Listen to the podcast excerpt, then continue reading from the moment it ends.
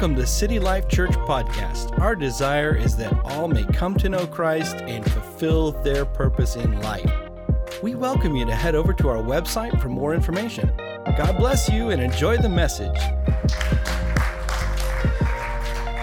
Well, we're into week five, uh, our series Built to Last.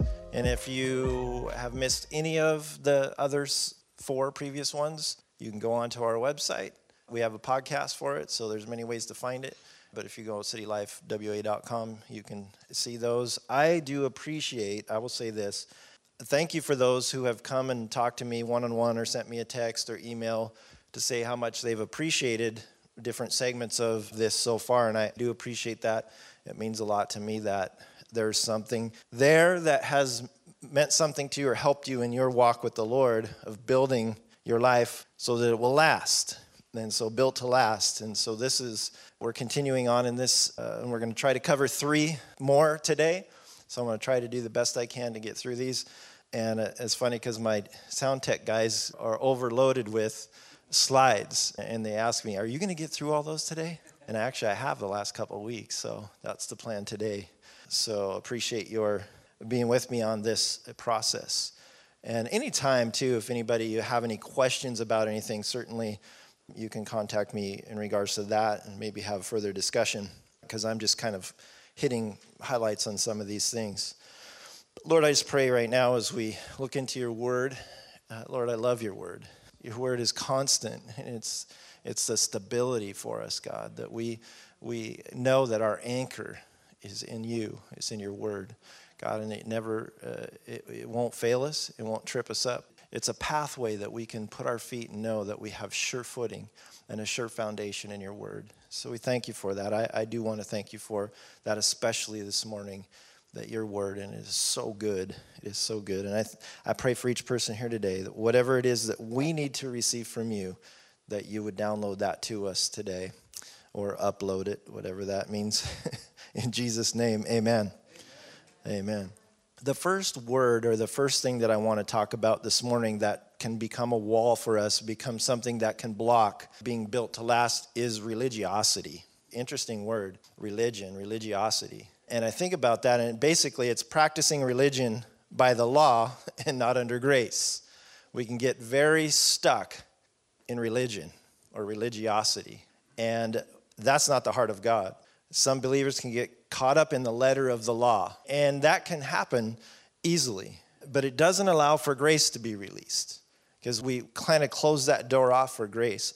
Harsh words of correction can come at times when people make mistakes, or uh, condemnation can be spoken over a person's life because of our concept or our thought that we need to be hard lined on this. We need to be, because it becomes religious to us, a religiosity gets put into our life. Somebody may have a different belief system than you, and you can be judgmental toward them because you feel like you have all the answers.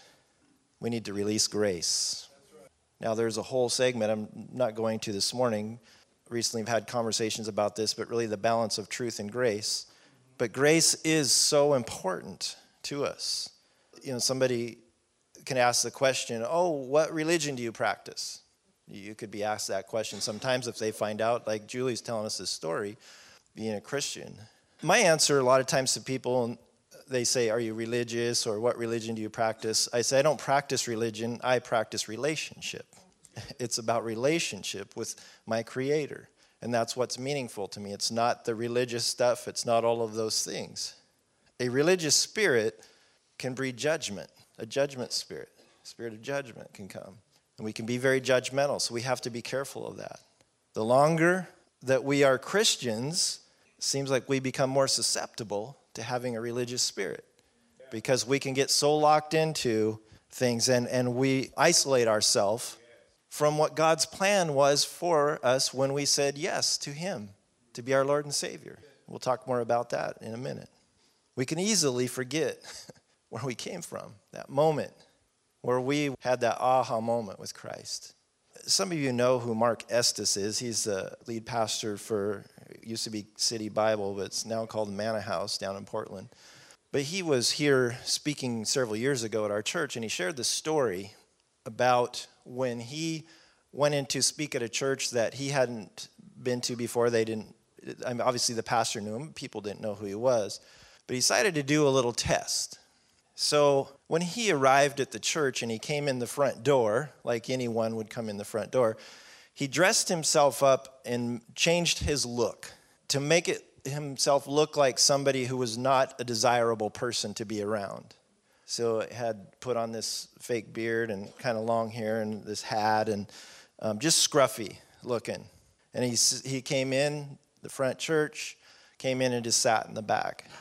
Nobody really paid any attention to him. Nobody greeted him. Nobody really made him feel anything other than who is this person sitting in our church. The shocking part was when the pastor invited the special speaker to come up and share and preach. Up he comes and walks up to the front. And he said, The look on people's faces to see me walk up and see, we get so into religiosity, we get so into judgment that we miss this whole grace part and what the whole objective of what why we're here. Let's look in a couple verses in the Bible. Matthew chapter 9. I'm going to read verse 9 because it's not on the screen. Um, but this was basically as Jesus was walking along, he saw a man named Matthew sitting at his tax collector booth. Follow me and be my disciple. He said this to Matthew.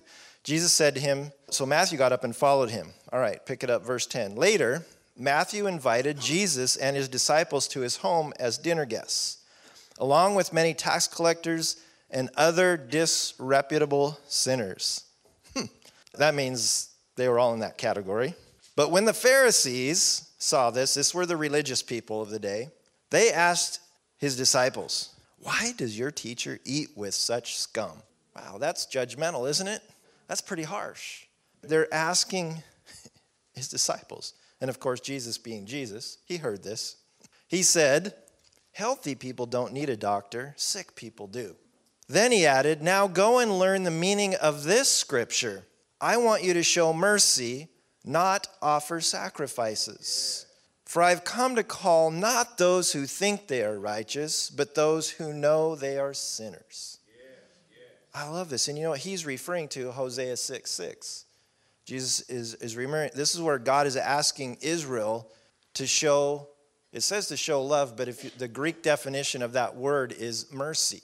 So God is asking Israel, show mercy. And he tells him, he said, not offer sacrifices. And God goes on to say, I want you to know me more than I want your sacrifice. Wow. It's about relationship. It really is. It's not about what we do, the rituals, the sa- all the things. And those things were good, and there, there was a place for those things. But God ultimately, through all that stuff, He said, No, I just want relationship. It's not about the sacrifice, it's not about all those things. But this was something that Jesus had to really pound on. in Matthew chapter 12, starting in verse 1, I, I want to read it from the message version. One Sabbath, Jesus was strolling with his disciples through a field of ripe grain. Hungry, the disciples were pulling off the heads of grain and munching on them. And I was just thinking about, really? I was just thinking how dry that would be. I don't know, just my mind went there. I thought back when I was a kid when I think my brother took, you know how that long grass with all the things on the end of it, whatever you call those seeds or whatever. I remember telling me, sticking it in my mouth and telling me to close my mouth tight on it and then pulling it out like that and all that stuff. That's what I thought of when the disciples were munching on that. Anyway, I just had this picture. They were munching on the heads of grain. Some Pharisees reported them to Jesus. Your disciples are breaking the Sabbath rules. Jesus said, Really? Didn't you ever read what David and his companions did when they were hungry? How they entered the sanctuary and ate fresh bread off the altar? Bread that no one but priests were allowed to eat? And didn't you ever read in God's law that priests carrying out their temple duties break Sabbath rules all the time and it's not held against them? There is far more at stake here than religion. If you had any idea what the scripture meant, I prefer a flexible heart to an inflexible ritual. This is powerful stuff. You wouldn't be nitpicking like this. The Son of Man is no lackey to the Sabbath, he's in charge. He's setting the rules here. He's saying, no, no, we're not doing this religiosity thing. We're not doing this stuff. It's about relationship here. He's coming in pretty strong on this. Then we go to Luke chapter 14, starting in verse 1. Another Sabbath day, here we are. Jesus went to eat dinner in the home of a leader of the Pharisees. Well, that's pretty cool because Jesus went there. We don't tend to do that. And the people were watching him closely. There was a man there whose arms and legs were swollen. Jesus asked the Pharisees and experts in religious law, Is it permitted in the law to heal people on the Sabbath day or not? When they refused to answer, Jesus touched the sick man and healed him and sent him away. Then he turned to them and said, Which of you doesn't work on the Sabbath? If your son or your cow falls into a pit, don't you rush to get him out? Again, they could not answer. Interesting, because Jesus is, he's shredding a religious spirit here. He's just, he's going after this thing because it's very evident and very obvious. It was prevalent in the Pharisees' lives. And today, because you might say, oh, those Pharisees, those horrible people, I will tell you that that it creeps into the church. and that, that Pharisaical attitude and spirit is alive and well in the church. I'm just saying in the church, not City Life Church per se, the church, though, in, in America, it's there. All you have to do, and I referred to this last week, but you turn on something, watch YouTube, put your computer on and watch something like the fantastic thing that's happening that I was talking about last week with Kanye West. There's a Pharisaical attitude that creep that just comes yelling out from Christians to judge. Come on, that, that is not who we are. Does he need that from us? No. He needs encouragement.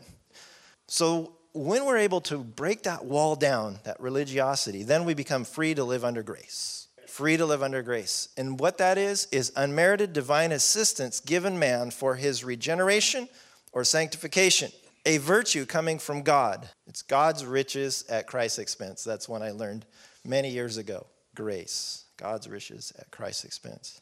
And grace is an unbelievable gift that has been given to everyone, it's made available to everyone. Do we all use it? Do we all practice that? When we accept Jesus Christ as our Lord and Savior, we are transformed from guilt to grace. We have to get out of that guilt mode, accept the grace that's been given to us. We need to demonstrate to others that very grace that's been given to us by Jesus Christ. He's given us that grace, and that's what we need to do. We need to, it's been afforded to us, we need to afford that to others. If Christianity was all about keeping laws and rules, we would all be guilty and we'd have to be locked up because we break those. It can't be about laws and rules, it has to be about relationship. And if we don't have our relationship right, then we find ourselves come into that category of religiosity. The chains of guilt and condemnation have been broken off. Every believer, you have to accept that. The song that we sang about shame, all of those things have been broken. It was God's goodness that brought us to that place of repentance. It was His goodness. It wasn't his frustration or anger, it was his goodness. His love is overwhelming and his grace is so abundant for us. John chapter 1, verse 14. Well, first, before that, if we know John 1 1, in the beginning, the Word already existed. and the Word was with God, and the Word was God. He existed in the beginning with God, Jesus Christ. It blows our mind, but He already existed. So then we see in verse 14 so the Word became human, came Jesus, and made his home among us. He was full of unfailing love and faithfulness, and we have seen his glory, the glory of the Father's one and only Son. John testified about him when he shouted to the crowds, This is the one I was talking to you about when I said, Someone's coming after me who is far more greater than I, for he existed long before me. From his abundance, we have all received one gracious blessing after another. For the law was given through Moses, but God's unfailing love and his faithfulness came through Jesus Christ. Acts 20 24. But my life is worth nothing to me unless, unless I use it for finishing the work assigned to me by the Lord Jesus. The work of telling others the good news about the wonderful grace of God. It's an assignment. Paul knew this, he took this on. Romans 3 21 through 24. But now God has shown us a way to be made right with Him without keeping the requirements of the law, as was promised in the writings of Moses and the prophets long ago. We are made right with God by placing our faith in Jesus Christ. And this is true for everyone who believes, no matter who we are. For everyone has sinned. We all fall short of God's glorious standard. Yet, God, in His grace, freely makes us right in His sight. There's a key word in His sight. Why is it in our sight? We look at things and we judge things through our sight and we come up with our conclusions. He's already said in his sight, which is the only sight that counts, he's made us free. We become free. He did this through Christ Jesus when he freed us from the penalty for our sins. That's why I love the Bible, because it brings us back into alignment. The next thing I want to talk about is excuses. Excuses. A self justifying explanation of a fault or defect, a lame reason not to do something. We have excuses for everything. There will always be reasons in our life that we will make an excuse for something, that we don't pursue our full commitment to Christ, or we don't pursue a commitment that we maybe have made. We say, My children are too young, my job's too stressful, too demanding, my animals need all my attention, my schoolwork is too hard, my yard is overgrown, my wife is too cranky, my husband yells at me. we can find all kinds of reasons, all kinds of excuses. Well, no, not my wife, of course. All these excuses so that we're not effective for Christ and devoting ourselves to, to God. There's a return of abundance that comes when we sacrifice in the sense of doing what God's called us to do. You know, there's this story of Moses. Most of us know about Moses. And he was the one when God said, Hey, Moses, I want you to lead Israel. He's like, Who, me? Uh, uh, no. And so God has to go through this process because he's making one excuse after another. He goes, Well, what do you have in your hand? And he had the shepherd's staff. He threw it on the ground. He threw it on the ground, it turned into a snake. Moses reacts, jumps back. Whoa, what was that? He says, Now pick it up by the tail. He picks it up, it turns back into a staff. Well, you can use that to prove my power, Moses. You want to do that. But if you need more, then stick your hand in your jacket. He sticks his hand in there, pulls it out. It's got like white uh, disease all over his hand. Whoa, stick it back in. He sticks it in, pulls it out. It's perfectly normal. Wow, pretty cool. And so there's this process that God's going, He's like, I'm going to keep showing you stuff. And you, you need to understand how this works but even if those two don't work, then uh, why don't you take a jug of water from the Nile River, pour it out on the ground, and when you pour it out, it turns into blood. Oh, okay, God, wow, you're powerful. And then Moses finally goes, But I don't even know how to talk. He just, all these excuses, you know, you can't pull that on God. He's got the next answer. He's got, eventually he says, Well, then, because he's like, Okay, I'll kind of play along with Moses, so I'm just going to, I'm going to take Aaron. Hey, he's going to be your voice. Okay, take him along. Even though God knows he doesn't need Aaron, because Aaron doesn't turn out to be the best friend when he needed him the most when he turned that golden calf. But so you've got whatever Moses had was all God needed. Moses didn't believe it, God knew it, but God sometimes he allows us, okay, well, I'll play that with you. But he tells us and he gives us something to do and an assignment. And he says, You're equipped. You say, But I need this, I need that. And what he's basically asking, well, what do you have in your hand? Well, I just have a dollar. That's all I need. Oh, I only have this educate. That's all I need but I really don't know how to talk to people. That's okay. Doesn't matter. All of those things, it doesn't matter to him because he's called you to something. Lord, please send somebody else. no, he's sending you. He's called you. He's called you. And he told Moses, You're going to do all these things to perform miracles. And it's not to bring glory to Moses, it's to bring glory to God in this process. So, Luke chapter 9, Jesus again involved in this. Starting in verse 57, as they were walking along, someone said to Jesus, I will follow you wherever you go. I don't know if somebody's ever started dating somebody and you think that's the greatest person ever. I'm going to love you the rest of my life and I'm going to rub your feet, I'm going to massage your back, I'm going to comb your hair. Oh, I'm, I'm going to do all these things. I'm so in love with you. And all these things, you're committed 100%. And then you start living it out and you're like, mm, mm, yeah, well, I won't rub your feet today. So there's these things that go on so, you know how we can make commitments or overcommit. But here we are in this hey, Jesus, I'm going to go wherever you go. But Jesus replied, Foxes have dens to live in and birds have nests, but the Son of Man has no place even to lay his head. He said to another person, Come follow me. The man agreed, but he said, Lord, first let me return home and bury my father. But Jesus told him, Let the spiritually dead bury their own dead. Your duty is to go and preach about the kingdom of God. Another said, Yes, Lord, I will follow you, but first let me say goodbye to my family. But Jesus told him, Anyone who puts a hand to the plow and then looks back is not fit for the kingdom of God. Now, he's not trying to be harsh or mean here.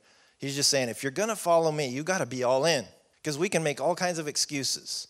I'm telling you, Christianity is not just a walk in the park or just something that's like, oh, cool. Now that get my box checked and I'm going to heaven. That's not what this is about. That's not what about living a life for Christ is. So he's saying it's going to require something from you. So he's asking of that of us. What are you going to do? You got to get rid of the excuses. And when we're able to get rid of the excuses, it, it frees us to advance, it's to move forward or to make progress. Because we will not advance in our walk with the Lord when we continue to use excuses. God is calling us to advance according to his timing, because he, he's good at speaking to us, using our faith, believing God for provision, for victory to accomplish these things, because we know that we aren't there. When he says, I'm asking you to do this, and we say, God, I just don't have what you want from me right now. I don't have what it takes. He said, Don't worry, take the steps, start moving out. And he gives us what we need, he gives us provision. We have to lay excuses aside, and we need to be free to promote the gospel of Jesus Christ and pro- proclaim the good news. It's for all mankind, it's not just for me and not just for you. Numbers 13, verse 25. After exploring the land for 40 days, the men returned to Moses, Aaron, and the whole community of Israel at Kadesh in the wilderness of Paran. They reported to the whole community what they had seen and showed them the fruit they had taken from the land. This is the promised land that they went into. This was a report to Moses. We entered the land you sent us to explore, and it is indeed a bountiful country, a land flowing with milk and honey. Here's the kind of fruit it produces. They have this massive fruit. But the people living here are powerful, and their towns are large and fortified. We even saw giants there, the descendants of Anak. The Amalekites live in the Negev, and the Hittites and the Jebusites, the Amorites, live in the hill country. The Canaanites live along the coast of the Mediterranean Sea and along the Jordan Valley. But Caleb tried to quiet the people as they stood before Moses. They started getting anxious. Let's go at once to take the land, he said. We can certainly conquer it. All the excuses were there, and Caleb steps up. Joshua, Caleb, they come and say, Nope, we can do this. What do you mean? Nope, God's, God's given us this promise. So we need to take that attitude that we can go in and conquer. Whatever God has given us, we're going to go take the land. 2 Samuel 5, starting in verse 22. When the Philistines heard that David had been anointed king of Israel, they mobilized all their forces to capture him. But David was told they were coming, so he went into the stronghold. The Philistines arrived and spread out across the valley of Rephaim. So David asked the Lord, Should I go out to fight the Philistines? Will you hand them over to me? The Lord replied to David, Yes, go ahead, and I will certainly hand them over to you. So David went to Baal Perazim and defeated the Philistines there. The Lord did it, David exclaimed. He burst through my enemies like a raging flood. So he named that place Baal Perazim, which means the Lord who bursts through. The Philistines had abandoned their idols there, so David and his men confiscated them. But after a while, the Philistines returned, and again David spread out across the valley of Rephaim. And again David asked the Lord what to do. Do not attack them straight on, the Lord replied. Instead, circle around behind and attack them near the poplar trees. When you hear a sound like marching feet on the tops of the poplar trees, be on the alert. That will be the signal that the Lord is moving ahead of you to strike down the Philistine army. So David did what the Lord commanded, and he struck down the Philistines all the way to Gibeon and Gezer. It's a matter of when God speaks, we respond. Because David didn't come up with excuses. He just said, he, he inquired of God, which we need to. We need to inquire of him, but when he speaks, we do it we don't have to go through the excuses. The last one I want to cover this morning is selflessness. This one's a hard one. Many of us are selfish. We were born selfish. Every one of us were born selfish. That's just our human nature. Basically, concerned excessively or exclusively with oneself, seeking or concentrating on one's own advantage, pleasure, or well being without regard for others. Many times, selfishness gets in the way of being kingdom minded. And that's what the enemy wants. He wants us to be self minded and not kingdom minded. We were born with this instinct fully developed. Selfishness often robs us of the blessing and the satisfaction that God wants to bring to us as a follower of Christ. Selfishness is not part of God's picture of his, of his plan. I started thinking about this a little bit, about what salvation is for each one of us. And I think we've probably got it a little bit wrong. So I'm going to challenge this thought a little bit. Many times we're told, hey, you accept Christ so that you will have eternal life. That's expressed. It is true, but I don't believe that God's ultimate goal for us here on earth was just to get us that eternal salvation. That's a byproduct of saying yes to Jesus. But it can become very selfish when we say, okay, I have just, by saying yes to Jesus, I've canceled the assignment for me in hell and now I'm going to heaven. So that's my focus, is just get there. It's to escape hell and go to heaven. Here's my thought on this I believe that God's heart, when He sent His Son to die for our sins and to bring us into relationship with Him, He did it with the idea that we were to impact the lives of others, not just for ourselves. He gave us the miracle of salvation, not just for us to hold on to and be selfish with that and just have excuses for everything else, but hey, I'm going to heaven. I believe his heart is for people. And so what he did in us wasn't just for us. Here's the thing it's no longer about me when I say yes to Christ. That's the tough part is to get rid of that selfish part because it's no longer about me. Now it's about others. I remember this song when, we were, when I was a little kid, children's church, the song Joy, Jesus, others, and you. Jesus, then others, then you. What a wonderful way to spell joy. And that was in, instilled in me as a child, but yet we're so much into us. It's all about me. I really believe God's heart is that He saved us so that we would be able to continue His plan to reach other people to see them saved. Philippians 2, starting in verse 1. Is there any encouragement from belonging to Christ? Any comfort from his love? Any fellowship together in the Spirit? Are your hearts tender and compassionate? Then make me truly happy by agreeing wholeheartedly with each other, loving one another, and working together with one mind and one purpose. This is telling us right here if you really do belong, if, if you really are comforted by his love, if there's fellowship together in spirit, then agree be happy, have, be joyful that we're working together with one mind and one purpose. Don't be selfish. Don't try to impress others. Be humble, thinking of others as better than yourselves. Don't look out for your own interests, but take an interest in others too. It's not that we don't care about ourselves and take care of ourselves, we do. But there's something about putting others ahead of ourselves especially those who we know are not in relationship with Christ. That would be a good test to try tomorrow when you're going about your day. Lord, give me an opportunity to put somebody else in front of me or ahead of me. It might even be taking your parking spot. That's just kind of a practical thing, but there's other things, and who knows what kind of conversations can be made of that. 2 Timothy 3 1 through 5 says this you should know this, Timothy, that in the last days there will be very difficult times. For people will love only themselves and their money.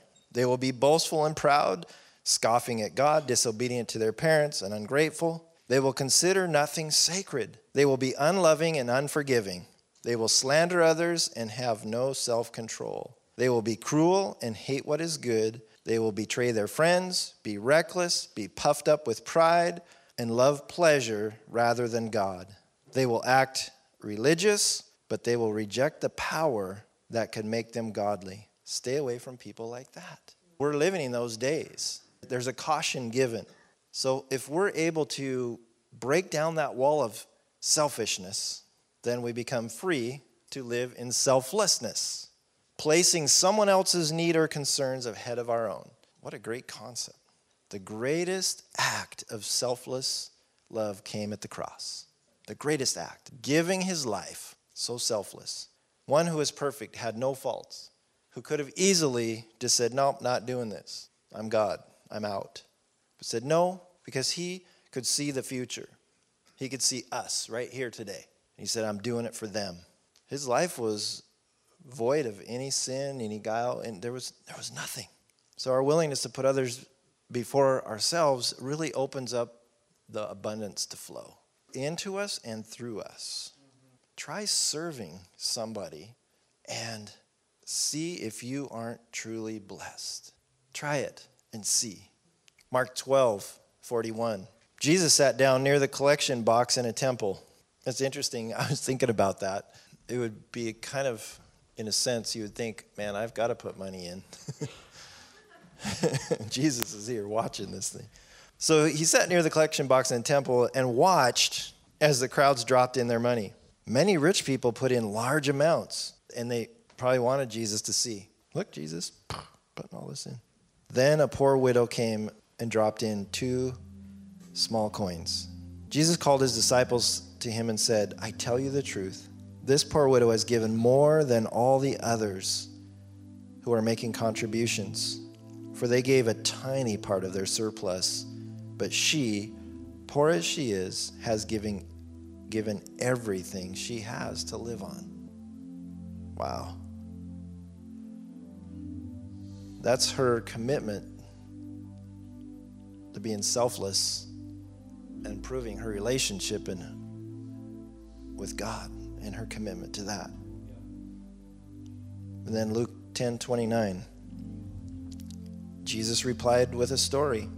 A Jewish man who was traveling from Jerusalem down to Jericho, and he was attacked by bandits. They stripped him of his clothes, beat him up, and left him half dead beside the road. By chance, a priest came along. But when he saw the man lying there, he crossed to the other side of the road and passed by him. A temple assistant walked over and looked at him lying there, but he also passed on the other side.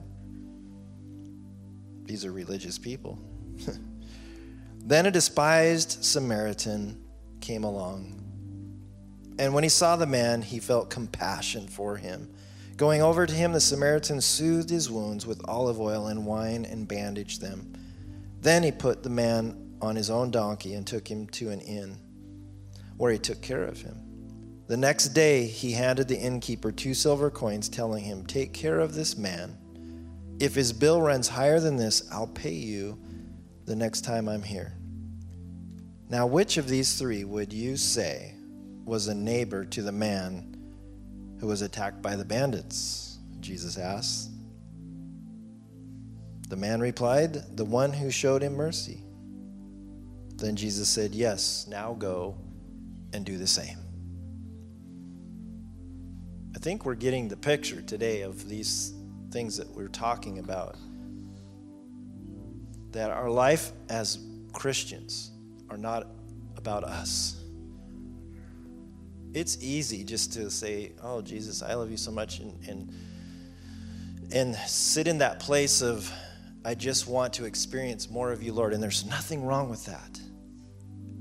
But it, it's for a purpose that we're experiencing Him. It's not for us just to say, oh, that felt good. I want that every day. I just want that for me. It's so that we are filled up with an abundance so that we can express and tell our story who Jesus Christ is.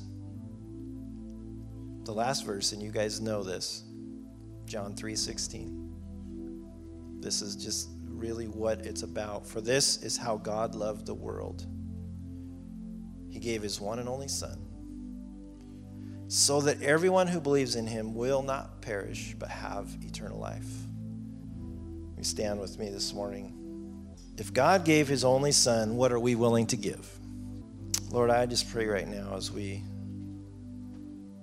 near the end of our gathering this morning, God, that we would use some of the things we talked about this morning that would even get us out of that place where we've been a little comfortable We've had those times of so many times for good reason of just feeling, hey, I just need me time. I just, I, I just.